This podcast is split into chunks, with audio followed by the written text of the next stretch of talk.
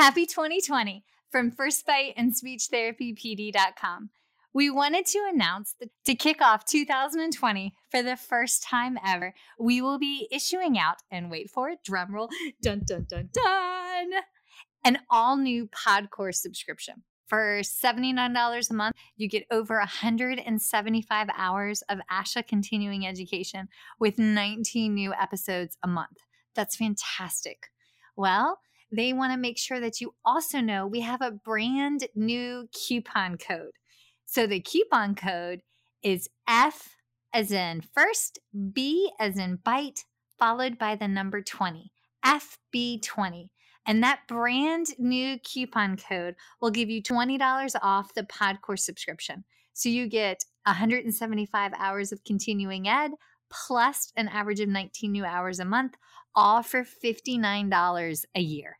And we cover everything from early intervention to schools to adults to ethics. So be sure to type in F as in first, B as in bite, and then the number's 20. Enjoy your coupon, or as my kin folks say, enjoy that coupon.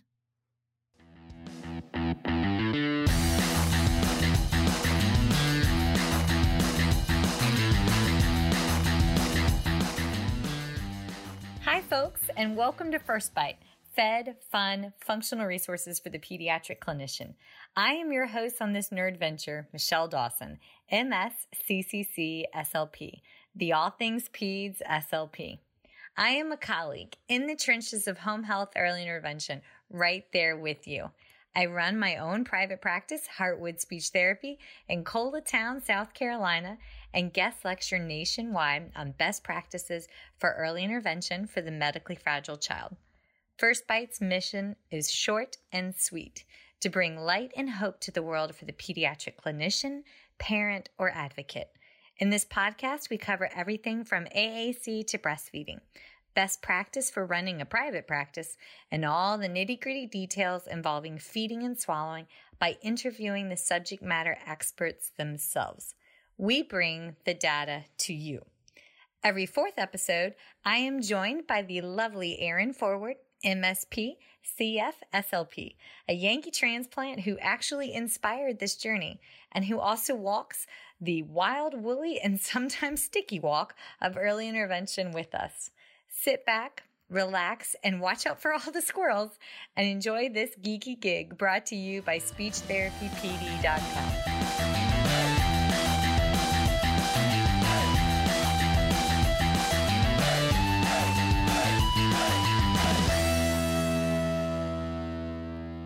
So today's episode falls in the fed, fun, and functional categories. And on a personal level, I hope it lifts away the wintertime blues and brings some sunshine straight into your soul.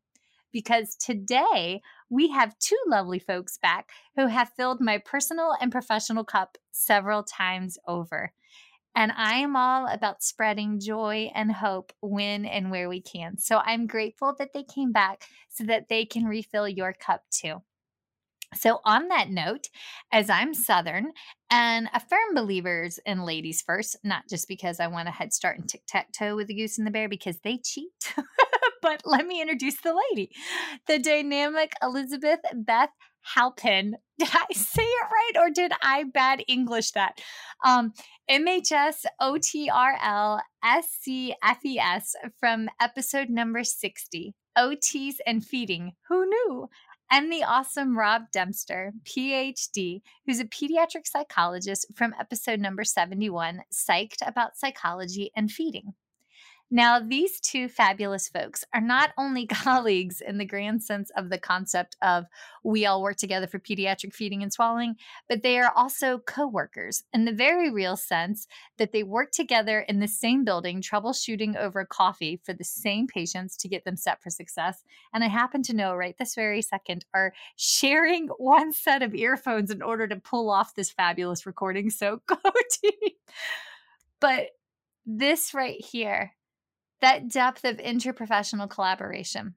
That's the part that makes me so stupid excited about today because you know how when you find a rhythm with that coworker that that beautiful sweet spot of shared joint memory Well, it's that amazing spot where where joy and healing can actually start happening. So today, these two folks are going to share how that amazing thing happened for them and their team when they started working collaboratively for a combined treatment approach for pediatric feeding and swallowing disorders. So, Beth and Rob, yay! Thank you for coming back. Yeah, Thank we're you. thrilled to be here. Thanks for having us. Yay! Also, folks, if you didn't see it, I totally saved this profile picture of me recording on um, the bedroom floor due to acoustics and my kitchen being still a hot mess, and the lovely Beth and Rob pulling off a uh, shared microphone earbud adventure. So we are all warm and cozy today, right? That's true. Amen. Yay! Okay. All right. So we have a lot to cover, but um, in case folks haven't caught um, episode 60 or episode 71 yet, Beth, can you um, super briefly crash course us on um, who you are and a little bit about what it is that you do on a Monday through Friday as an OT? Sure. So um, I work our, in our intensive feeding program along with Rob. And so, um, kind of Monday through Friday, right now, I am seeing two patients um, for three meals a day, Monday through Friday, for six to eight weeks. Um, and so that is um, pretty much what I am doing um, Monday through Friday. Okay. And and you work with Sir Rob, correct? Yes, I do. I like this sir thing. I got an upgrade. All right. I mean, who needs a PhD when you can have a sir? Just saying. Absolutely. uh, that's that's if only it were that easy, right? Okay, now what do you do Monday through Friday, friend? So, well, my role with our intensive patients is um, working on the behavior plan. Um, a lot of our families are not used to using um, behavioral strategies and applying them along with the oral motor strategies and everything else they're doing with our program. So um, I have more patients because Beth is kind of in the in the weeds in the meals day in and day out, whereas I'm behind the scenes meeting with them to see how they're adjusting to the plans, working with them on adapting it. Um, but then also I see um, feeding outpatients as well, follow ups from our intensive program, um, and also some consultation on the inpatient side of things. So we can kind of speak at it from all angles today. Perfect. Okay, well that's that's good because we got a lot of ground to cover, um, and and it is, um, for lack of a better phrase, somewhat um, this is territorial. Today's episode is territorial. I'm trying to find a PC way of segueing that, but there's no PC way. Let's just put it out there. SLPs, for the most part, like to think that feeding is our is our baby, and when we find out that OTs and psychs, and God help them if an RD tries to get in the mix, much less a PC, like it's like a little pissing war contest gets started. And um, but I am old enough and gray enough and have enough experience in my personal triangle of the evidence based practice triangle to recognize that I need y'all, that we as a profession need y'all. So, um, that being said, there's all these misconceptions. So, please tell us, for everybody listening, what does a combined treatment approach look like? You want to start dun, off? Dun, you can start. well, and then there were crickets.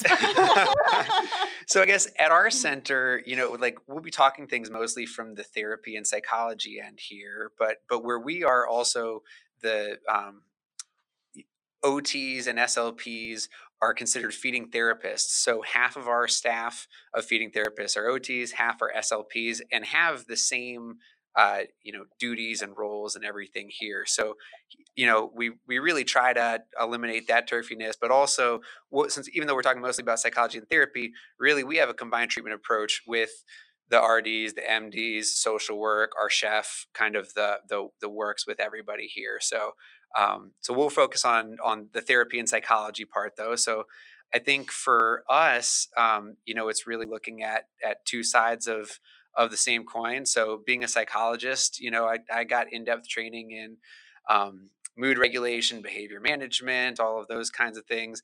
But if it comes to something like evaluating how somebody is swallowing or trying to look at texture grading or you know how they're how they're able to um, build that skill you know, I'm I'm really out of my wheelhouse. So um, the the first year that I was here, um, we I would be combined in our evaluation clinic with these other disciplines, but then kind of more on an island um, when I was in my outpatient treatment. This was long before our intensive program, and so um, when we started treating patients together, it was really figuring out that you know you talked about kind of a dance in the beginning of okay which which parts are more your part which parts are more my part and then there's also a lot of overlap in the venn diagram and how do we how do we kind of navigate that stuff so um you know i think that's that's what i think about the most with our with our combined approach is is kind of making sure that we're working on a plan um for the family at the same time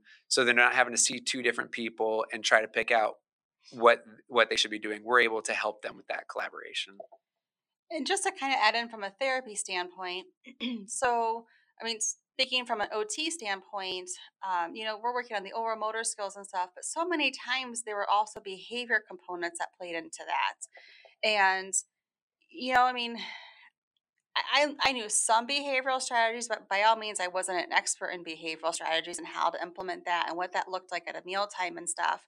And so, and that's where I relied heavily because I was totally out of my wheelhouse. You know, where I relied heavily on Rob to be able to add that piece to the puzzle. I could work on the oromotor and and you know say we need to do these exercises, but if I couldn't get the kid to cooperate to do those exercises, I'm not going to make gains.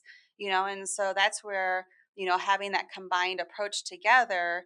You know, kind of all working on that same goal of getting that kid to eat but coming at it from our respective sides and how do we mesh that together to work for the family? Okay i have 14 different questions so let's start with the easy ones. Do you have a pt on the team? No.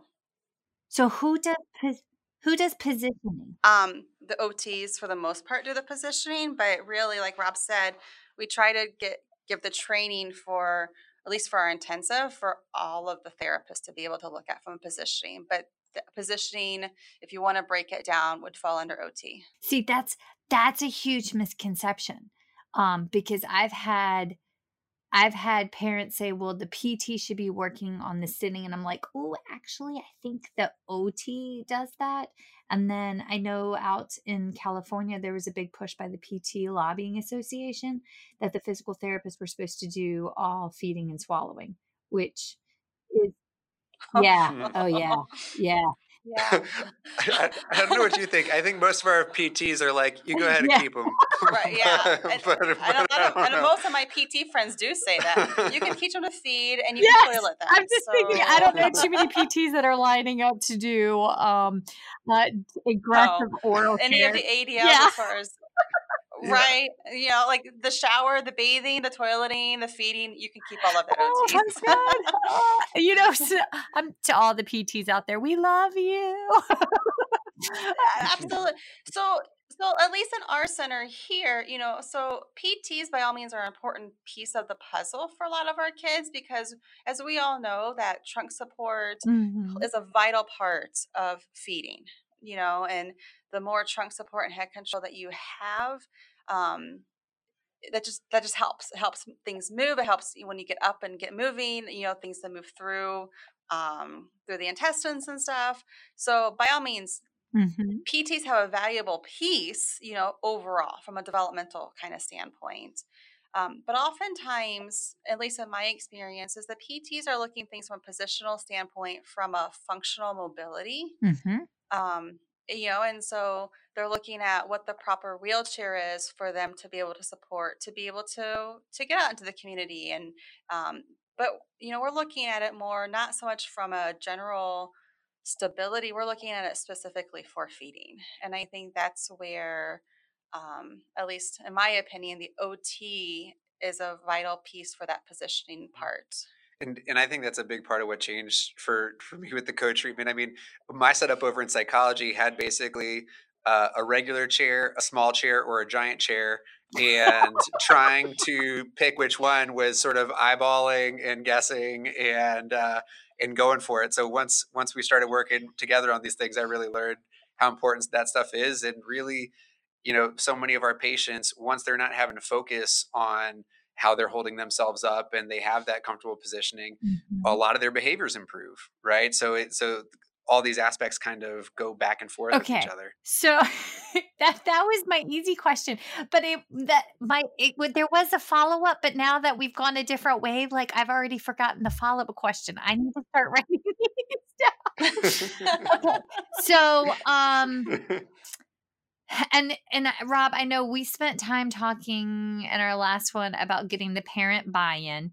Um, okay, I'm trying to not jump the gun and slip down to like the like the third and fourth question, but when it comes to picking out the right patient for the feeding clinic, um do you guys have parameters? Do they have to have an outside OT, PT, SLP, psych co- eval and consult before they come to you guys, or uh, or can they just be like a new patient altogether? Am I explaining that well? I don't think I can. That yeah.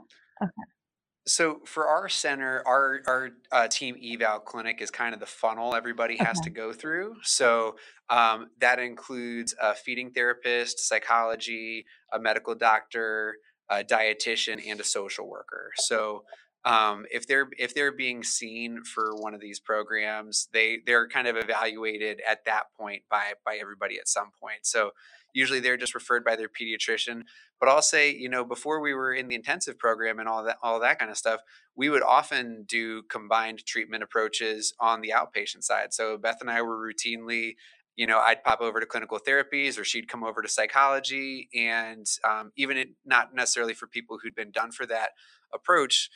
And I guess the reason why I mention that is I feel like sometimes when we talk about this kind of thing, people are like, "Oh, that's great," you know, in this in, in a large hospital system or whatever it is. But really, you know, we started doing more co-treatment uh, just by calling each other and popping over to an to an office and figuring it out. You know, it does it doesn't it, having all the other stuff is great, but it that's not the way that it has to be in order to help these families really navigate this. Was it like an organic evolution? Is that how this went from like a co-treatment popping into like actually creating the clinic and like the consistent combined treatment programs? Was it just like organic or did somebody like uh, how did that evolution happen? Because we need that in the South and I really, really, really want that to happen in South Carolina. But like how? So I think the the answer is kind of complex. I would I would think. Um, so I I think this the simple answer is that some of it happened organically. You know, in the sense that we were we were both in a clinic, or I was seeing some patients that I was like, hey, I have this going on. Can I pick your brain a little bit? Um, and then some of like as far as the intensive program goes, and really having all of the team members. Um, that was something the hospital had a desire to to pursue you know and so um so like the co-treatments just between ot and psychology like i said kind of happened kind of just more naturally of just getting it to know each other each other's um approach to to treatment in general with feeding um and then like i said the the the intensive part was driven by the hospital. Yeah, and and they recruited our uh, our medical director here, who had been in a real transdisciplinary program, and so it's kind of these thing these things were starting up, but then that just you know poured gasoline on the fire, and you know then you bring in somebody who's who's been there and has done it, and that just you know really sent it off. That's awesome because we we don't we don't have it here. Like, I mean, he- heavens to Betsy's, that's how I met y'all, was because I was so concerned about that patient who, by the way, is eating Cheerios. Be still my heart. yeah. Wow. I mean, we went from a year and six months ago to he wouldn't touch food. And now he is feeding himself almost all of his meals at school and like a fair few of them at home and has started asking for a food pop and popping Cheerios in his mouth. And I'm like, oh! so the advice that you guys gave That's was really awesome. good. And um, yeah, mom's happy. She sent me happy tear text message, and I'm like, this is so cool. This is how you do it. Yay! That's what it's all about. Yeah, Those are the best Amen. messages to I mean, receive. and folks, please don't think that I always have it together because I definitely gave him a cracker one time, totally forgetting the kid was gluten free, and then his mom was like, "You rock." I was like, "I suck," but you know, we all sin. As long as you own it, you know. Right? I owned it, and his twin sister looked at me and she was like, "I think we made a bad choice." I was like, "Girlfriend, you are correct." oh my god, that's great. No anaphylactic shock. We're okay. Okay, Whew. so yeah, right. Whew. Um, at least it wasn't nuts. I did check myself there. Right. Um, okay, so um, all right. So I'm imagining that when like a kiddo comes in. All right, so here's here's big picture. Some thoughts that are running through my head. I have a couple kiddos that I would love to send to an intensive feeding program. I would love to send to a combined treatment program. But I feel like, and correct me if I'm wrong, I feel like several of the patients that I see just aren't medically stable because we don't have a full grasp of the underlying etiology. So, like one case in particular, um, has the baby has a rare genetic condition. We just finished tapering down from 17.5 milligrams of or mLs of phenobarbital twice a day to once a day to nothing. And that's been like a four month taper. And we have complete feeding tube dependency. There was force feeding. There was a lot of other things going on, but we have signs symptoms of feeding tube dependency. But at the same time, we still um, don't have the BMI in order to do the classic feeding tube dependency protocol of like cutting out feeding tubes. Well, like, Uh, well, I guess if I'm if yeah, maybe I'll step onto a soapbox real quick. So Yeah. because I think that's uh, that's not necessarily how all intensive feeding programs work, and so I think that's the Okay, well then tell me because that's my worry. I want her to come to you guys. I want several of my patients to come to you guys, but like I don't even think that they're medically stable enough yet to so do it. so it really depends. You know, in so when we were building this program, like I said, our medical director had come from a program she had established, but we also went and toured other programs around the country to find out what they do. And you know, try to pull in ideas for for what we do. And tube weaning is just one of the most fascinating things because you know there's some programs out there like NoTube that'll swear you have to do rapid cuts, and there's inpatient programs that might cut fifty percent on the first day. But a program like that, Those are the ones I know about. yeah, so a program like that you can't get into unless your body's above something like the 25th percentile from the get go, Yeah. right? Um, but then other programs that we visited um, would maybe do a 10% cut and see if that would help stimulate appetite um, and then go from there.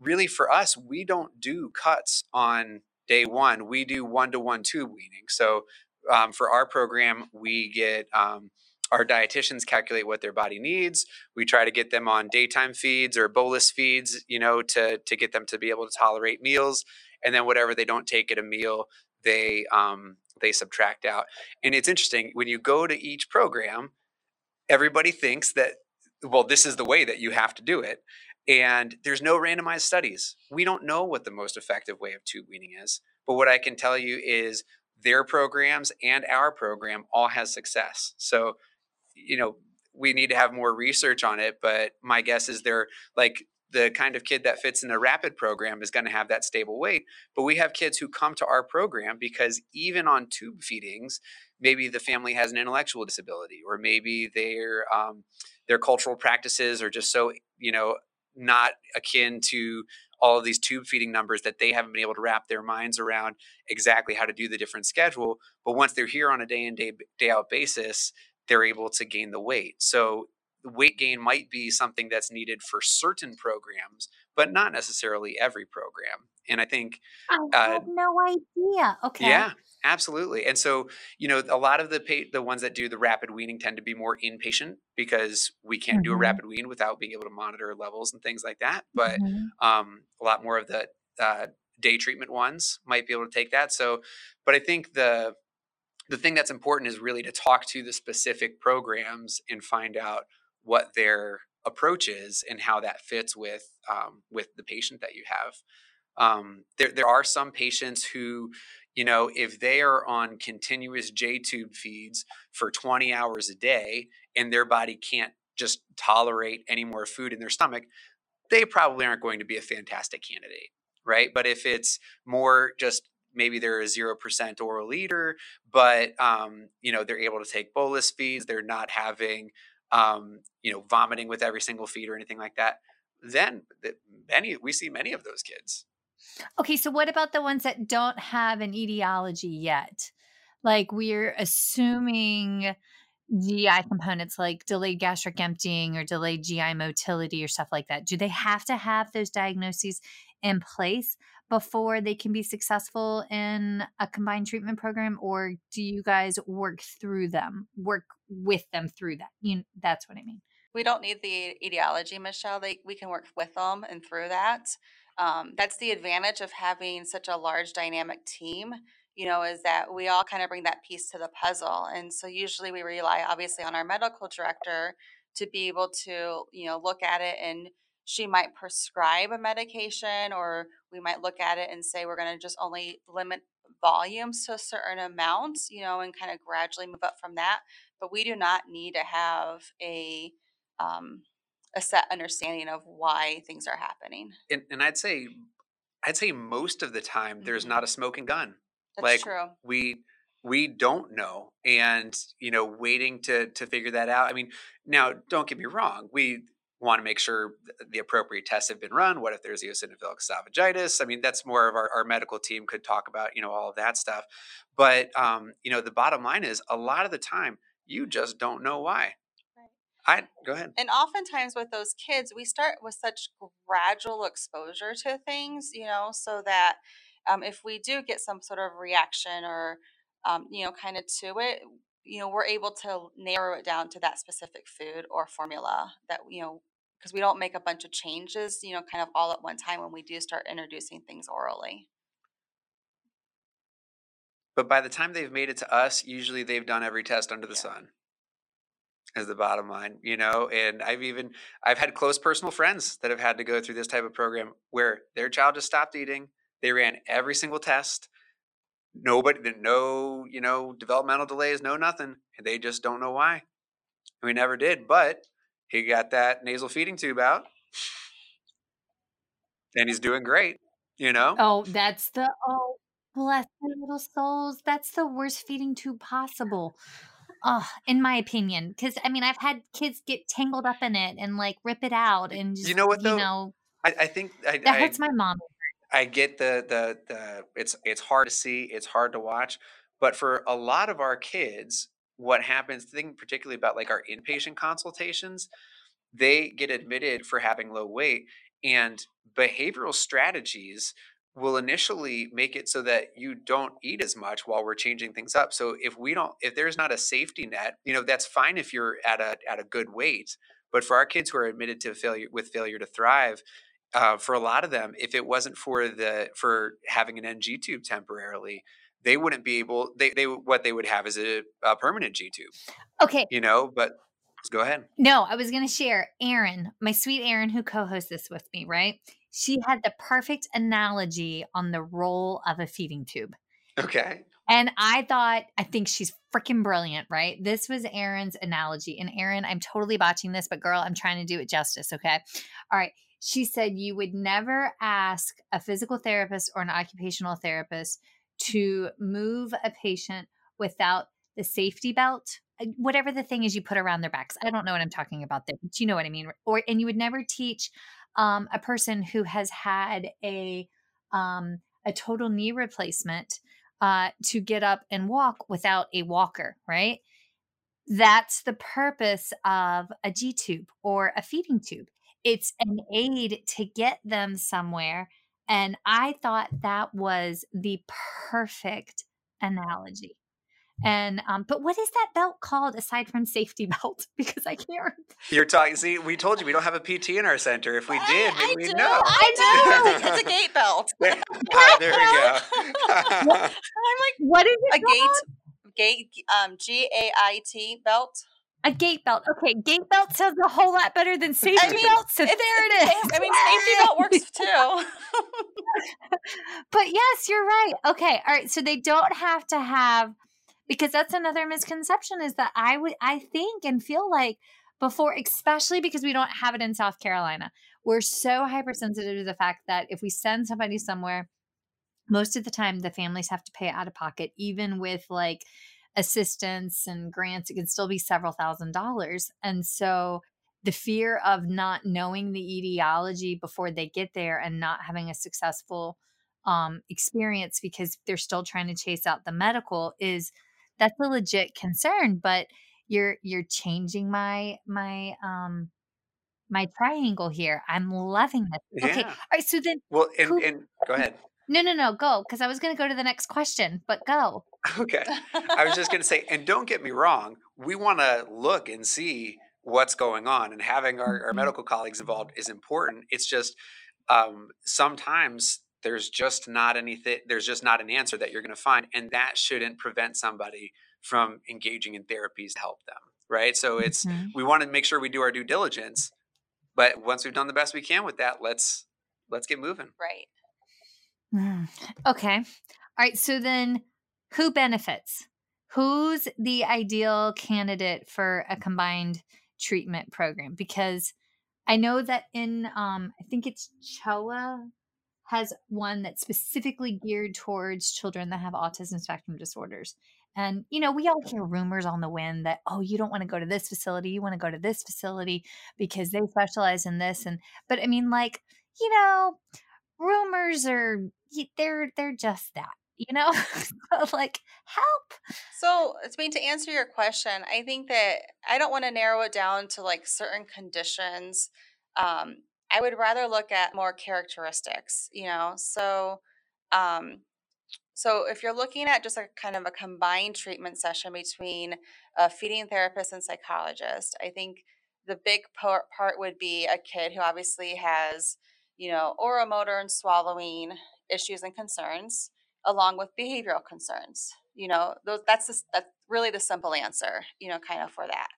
If you're looking at kind of the big picture and looking at an, an intensive program, um, or how referring to like or even our evaluation clinic, um, what I usually tell new feeding therapists um, that I'm mentoring is if they have more than one, um, I'm sorry, more than two kind of areas that they need help in. So if it's a,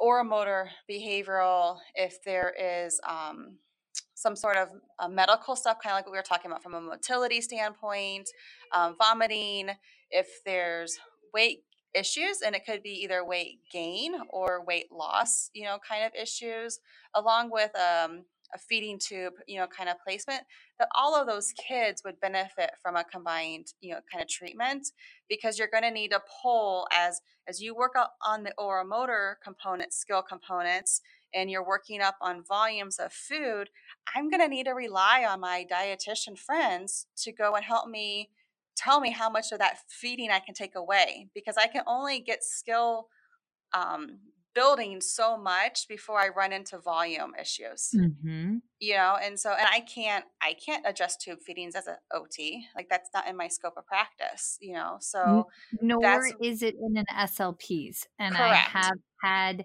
i have had physicians tell the parents i have one case right now bless him cutest little blonde haired blue eyed kid ever on thursdays and the physician told the um, parent that I was responsible for it and it was my job that it was my fault that his tube feed volumes didn't increase. And I was like, "Oh, so that's inaccurate information and here's why." And yeah. And I feel like if you've been in the feeding world, we've all been uh, approached by a parent has come to us and said, you know, our physician has said that you would be the one adjusting tube feedings, you know, and realistically speaking, the only person that should be coming from is either the physician themselves Mhm. or our lovely dietitians. you know. There's there's a lovely dietitian who informed me that she has tits and not C's. So when you're spelling dietitians, make sure you don't add a C in there. and I thought that was great. That's awesome. You know what? I'm not going to be the one to tell that joke here. Oddly enough. It's funny how that works. It- it's all right. You, you got a couple of double X's. We got you covered, my man. it's 2019. All right. oh, that's Um, awful. oh my goodness.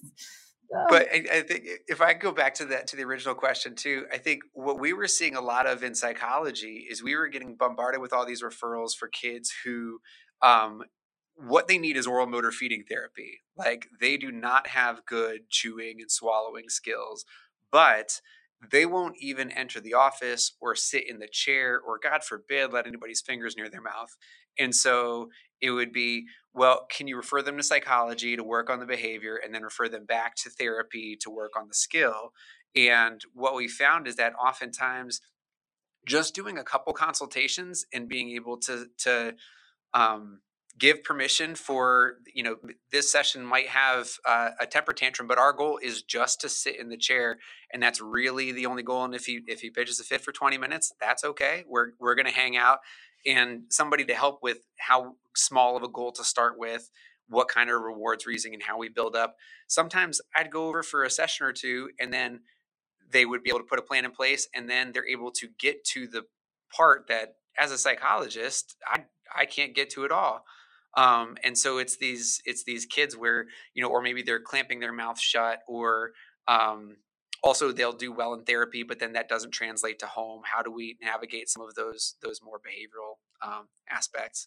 And then i think on the other side we'd often do um, co-treatment sessions where i might call beth or one of our other therapy colleagues over because okay i've got him eating his purees. I know that he um, you know needs to advance to the next step do I need to send him all the way to feeding therapy, or can you tell me the next texture we can work up on volume wise?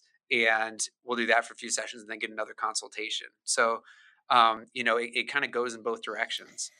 Oh my goodness. I are y'all sure you don't want to move slightly warmer? I'm just saying. I think about it in the wintertime yeah. every year. Yeah. Could be snowbirds, you know? Uh, yeah, because I mean, it's all right. I think about moving come uh, June through August when I'm like, go outside and you get like a second shower just by walking outdoors with the humidity. So, you know, I realize how neglected I've left my children when they have no concept of how to make a snow angel or a snowman because we've literally never had snow their entire seven years and five years of existence. And the best is when Bear lays, Could you make- well, Bear lays on the carpet and he goes, "Look, I made a snow angel," and I'm like, "Oh." I was thinking they could do sand oh, angels. Oh, yeah, yeah, but then you bring sand in the house, and yeah, that's a negative sensory experience for the mommy. Well, I guess that's how we get you to come up to Ohio instead. Yeah. Is we got snow angels. We don't have mountains or ocean, but, but we got snow. You, you do have a good argument. Okay, now, but you did touch on one thing: that transition, going from the the inpatient to the home health. Those are really that's and I'm totally skipping two questions, folks, to go to this one because they brought it up. So we're gonna I promise we'll go back to the other questions. But um you you have you have a captive audience of predominantly outpatient clinicians and home health clinicians and we are we are practicing in silos on an island and sometimes there's no snow and only sand so like what do we do if we can't get the kid to a clinic in order to set up co-treating and setting up a combined treatment program in our little areas. Can you give us your top three suggestions? So, Michelle, I think I touched base a little bit on this in my podcast. Um, yes.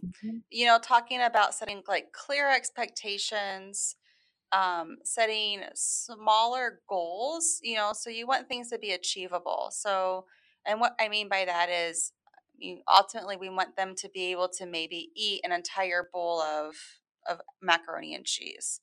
Um, you know but we might have to start where they accept just a the teeniest tiniest little bite of noodle you know? Um, you know so you want to set things up so that you can build upon successes you know with it. Um, and like when you when you say something that you really want to mean it. You know, so if you say this is your last bite, that you really mean it's your last bite. I think would be kind of the things that jump out right away to me. I've been guilty of that and when my one little guy with my Cheerios, after both of our last conversations with both of you respectively, I hmm have made such a conscientious effort in my own practice to stop. And when I say four more, and then we're gonna do um, oh my gosh, what is that Bruno Mars song? Uptown funk you up, uptown funk you up. Um, I can't tell you how many times I've what? danced to this. That's his favorite song. So like whatever. I can't dance. I have no rhythm. And if um you had four bites, we were gonna get up and tell Alexa, Alexa, play Uptown Funk You Up. And, you know, we would dance to the song and then come back to the table and then we'd have five bites, but setting that realistic, realistic expectation. Um, yeah. And it's hard, right? I'm not going to lie. There are many times where we've said uh, four more bites and you're done, and they gobble it down in 30 seconds. And I'm like, I wish I would have said 10. Yeah. But like, but you didn't. So you got to end after four. And then next time we know we can come back. Mm-hmm. Mm-hmm. So realistic expectations, start small, make it measurable, and stay true to your word.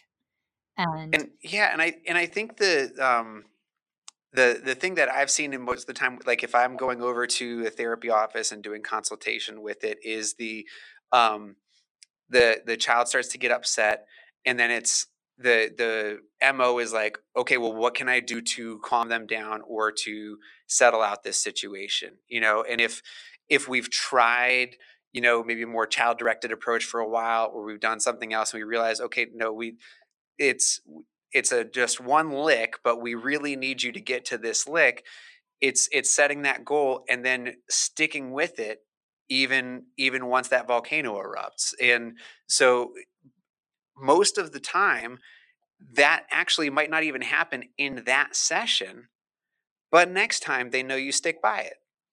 Or maybe it's the time after that and i think that's been the hardest thing for people to sit with is okay they're upset and we're just going to hang out like this.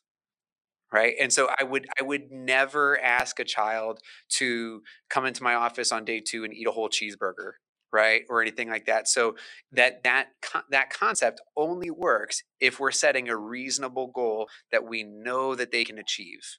But if we are setting that reasonable goal and you know and they don't have that internal motivation to to just keep going with it eventually um, you know that's that's where the times that i've been consulted it's those kids who've gotten to that point where they get right up to the edge but we've been doing this for nine months and they and they just don't take the lick or take the bite or whatever it is um, and and being willing to to sit there in that in that time Mhm. um, I have one little one that um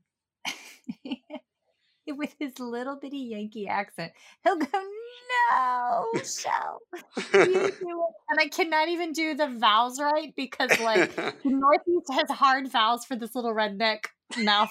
You know what? We did my my boys told me they were like, Mommy speaks English and Harry Potter ease. And I'm like, that's right. I can tell you every spell they cast in Harry Potter. Beyond that, no, I have I don't speak any other languages. But like he will he will fake cry. And it's the fakest cry I've ever heard. And I mean, and it's there's no tears. It's not even like they're like alligator tears or like fake tears. It's just a fake cry. However, what we found for that little guy, thank you to um, the rest of the team, um, and, and by and, and it was the medical team, uh, the severity of the constipation. And the more constipated the kid was, the more fake cry we got. The physical therapist came in and did poop taping because that's like a Oh. thing. Do you, I've have never you- heard of poop taping. okay, I'm not. I don't know what's really called, but like that's what mom and I call it. Like is, some poop kinesio taping? Um, Yes, and it makes the kid poo because they do it on like the ba- baby's belly. Like, I don't know, we call it the magical poop tape, but if we do a magical poop tape, I don't get any more Yankee no, shell, no. And we have bites. But like, I may So- have to investigate my PTs and their kinesio taping for Yeah. poop. It's poop taping, and it's the most, we do something amazing. Well, she's actually from New York, so like, don't get all excited. She's not definitely Learn- not a South Carolina girl, but it's poop taping. I will I will do a segue between you guys. I will I will I have her message and I'll have her explain what the poop table is. um yeah, but that's but we had to be comfortable and sit through a couple sessions where he was really agitated that we were going to make him do it and he wasn't like throw down crying and that's uncomfortable for me. I don't like that. I'm a firm believer we should stay positive to neutral but i mean like if there was a distraction or sissy came in the room he was totally fine and happy. I mean but I th- so, so so I think that's part of the misnomer, right? As the therapist or as the the clinician, in that situation, we are staying neutral to positive. Mhm, But it's just we are willing to stay neutral even if you go negative, mhm. crucial right? And so I think as yes so those are our our two only gears. The the feeding program here is all about the party. We are the party where we're just sitting there boring, but it is it's that that's always where we're emphasizing. So even if they go down that place, we're not we're not following. We're just hanging out. That's awesome. Mm. Okay. All right. So, how long have y'all been doing this? Let me go back because now that we've gone jump to the end, let's go back. Squirrel. Um, how did you start working in this combined transdisciplinary model? And like, how long have y'all been going at this? Yeah, I'm sitting here trying to do the math in my head. so, um, so when I moved to Columbus, I actually was part of this the feeding clinic team that Rob was not yet part of. Um, and so I've been working with kind of, and at that time we had a different psychologist, and so I would do some occasional co-treats, you know, with her, not nearly the frequency of what I was, what I eventually did with Rob. Um, so I think I can honestly say I've been doing this for 10 years, you know, um, kind of off and on, um, much more organized within the last six years, um, you know, kind of with it. Um, and I think that's roughly around the time that Rob ish joined team here in Columbus. So, um, so yeah, so 10 to 10 years for Okay. me. And then um, I my specialty it, I'm a child and family psychologist, pediatric psychologist, and so um, my my specialty in grad school is working with kids who have large temper tantrums and things like that. And um, from the behavioral standpoint, we certainly get lots of that in uh, in meal times. So I actually got hired here seven years ago. Um, I'd seen a handful of feeding cases before that, but that's when I started.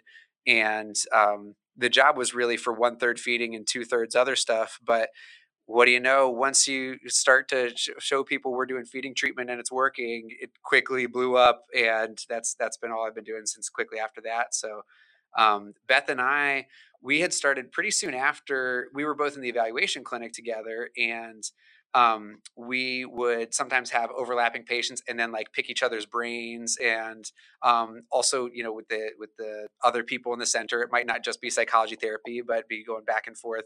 And so that's kind of what stemmed some of this and then we uh, started our intensive pilot six and a half years ago and that's when really all of a sudden we're putting our heads together three hours a day five days a week for for these patients and uh, and it was definitely uh, co-treatment boot camp for sure Okay. So, what are your biggest life lessons learned? Like, I, I love looking back on what I thought I knew that I was doing. And then in retrospect, I'm like, what was I putting those people and their family through? Um, so like i mean michelle's dirty laundry list is it's pretty extensive so what is yours friend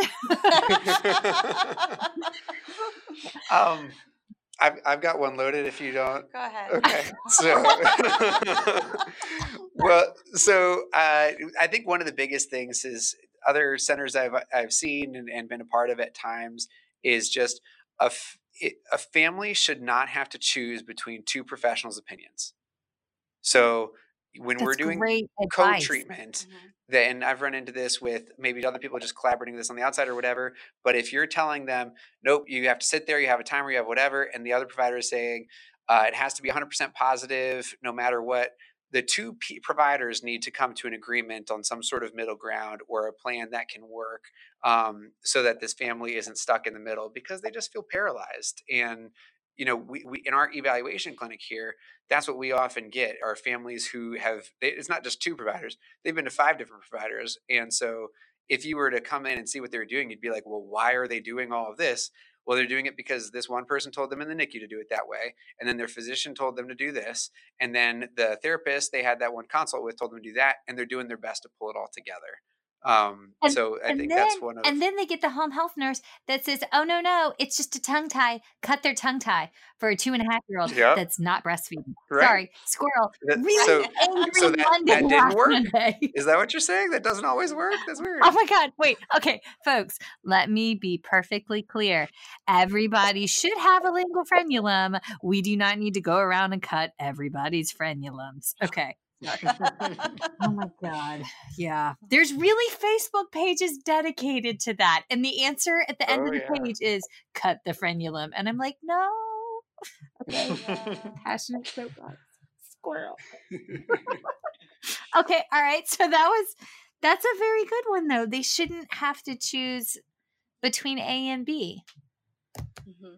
Yep, Yep. we should we should work on that for them. Then anything Mm.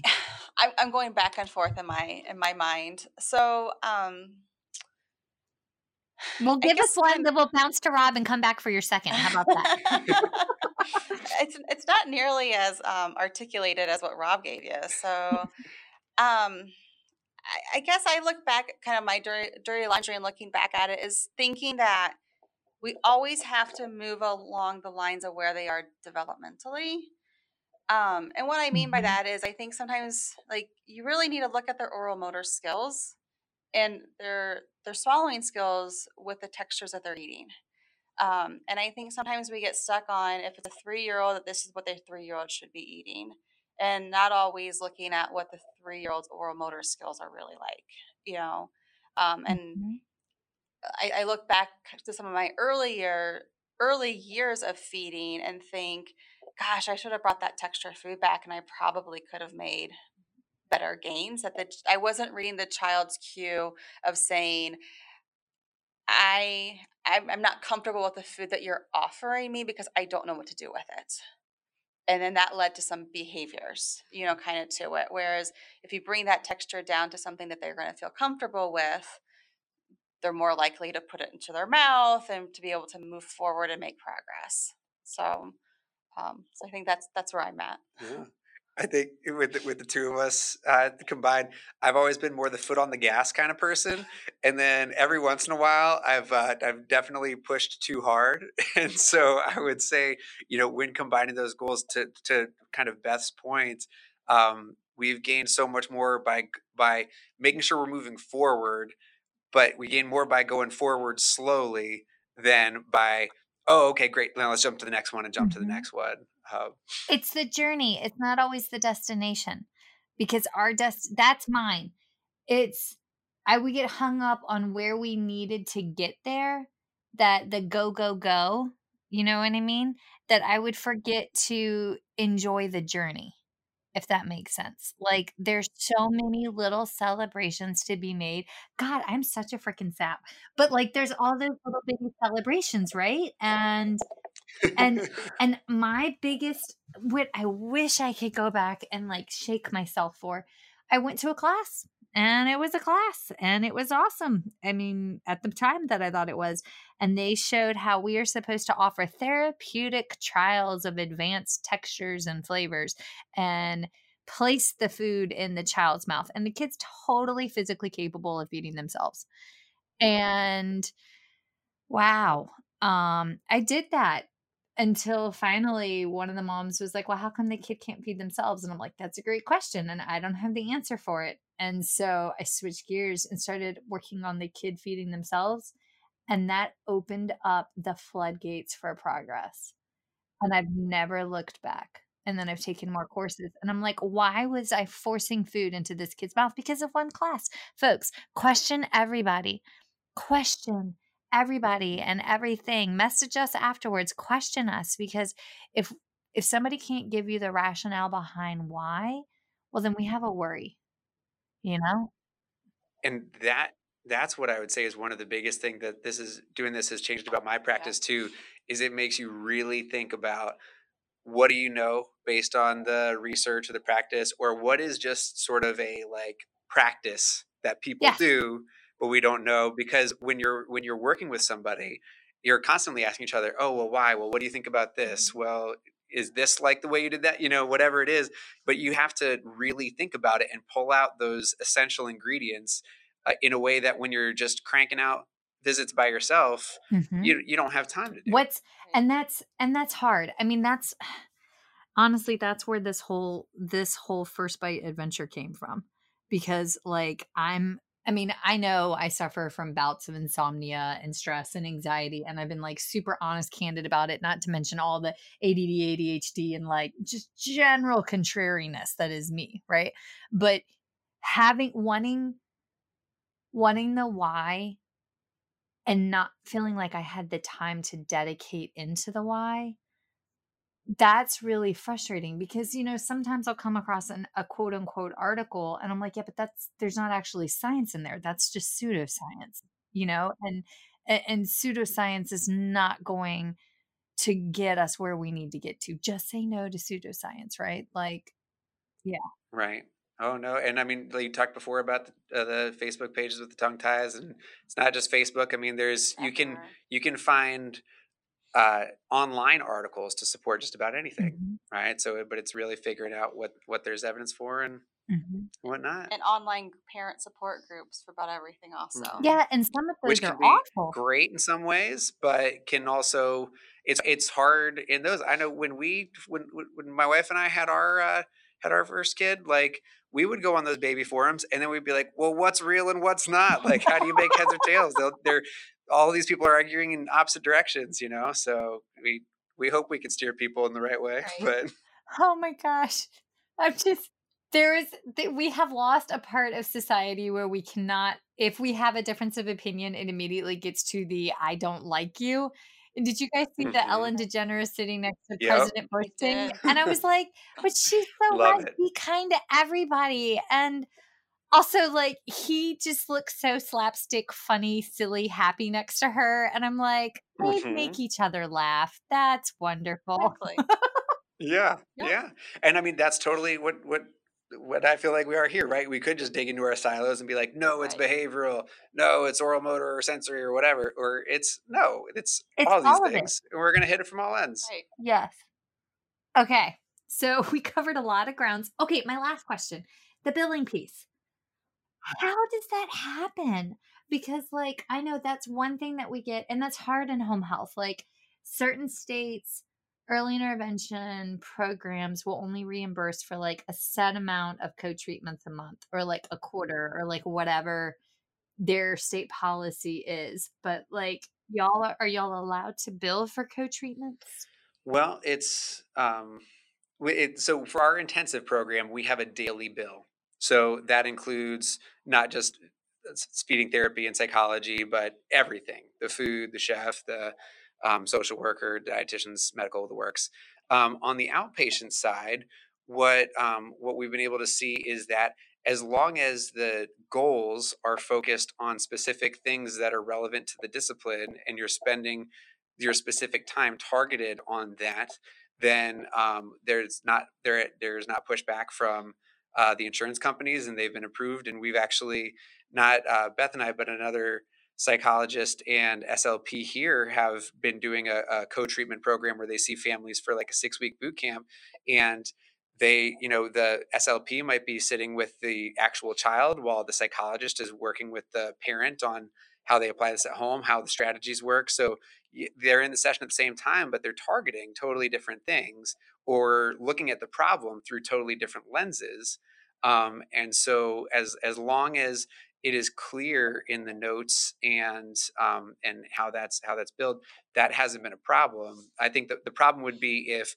you're sitting in as a psychologist if i was sitting in an oral motor feeding therapy session for 40 minutes not talking about anything behavioral not focused on anything else sitting and listening well that i couldn't bill for right? But it but when you're looking at different things um, and you're and you're targeting different areas and, and you're actively working on those, it's it's been great.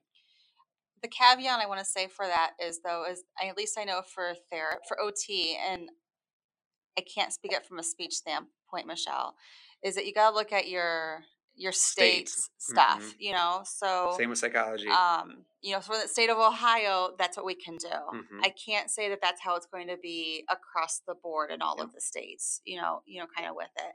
And since OT, you know, we can bill in units. So, kind of to Rob's point of if I'm in a session, you know, kind of with him, and I did maybe it was an hour long session, but let's say that only during 30 minutes of that time I spent doing more of the oral motor part. I was only billing for the amount of time that I was that I was actually doing the work, you know.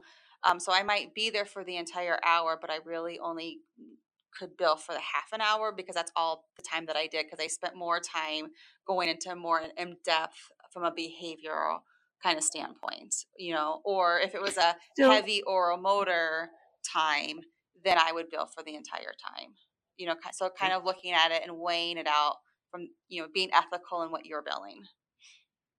So then that gets to the productivity Mm-hmm. question. yeah. Yep. That- Which a whole, that is a question, whole Michelle. new can of worms. How long you got? Okay, so then I'm not going to go there in the last 45 seconds. I'm going to say, Michelle, that's pretty interesting. And maybe next Yeah. time. How Yeah. about that? I, but what I mean, what I'll say is that the um, all that stuff has been able to find a way to fit in. It, it depends on the session, right? So the the one that Beth was talking about in that instance, it might only be thirty minutes of a session. But oftentimes, if it's one person's working with the parent, the other is focusing on the child, or vice versa, things like that, then that doesn't become as much of an issue. So it really depends on the specifics of the of the situation.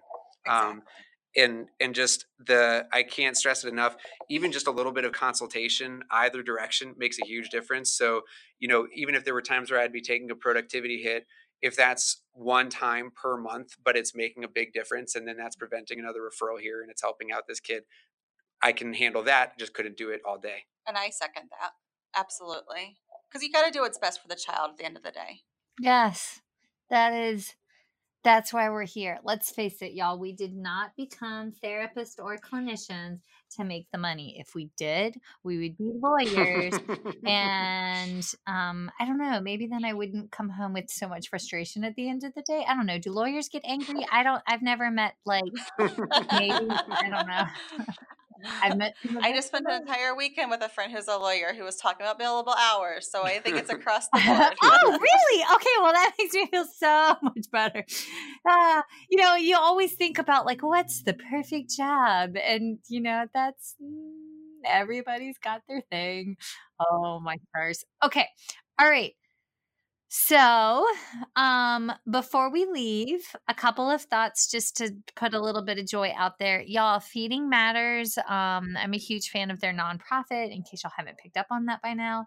Um, they do have an annual scholarship for families that are trying to get into a aggressive feeding clinic, especially something um, that's um, out of state.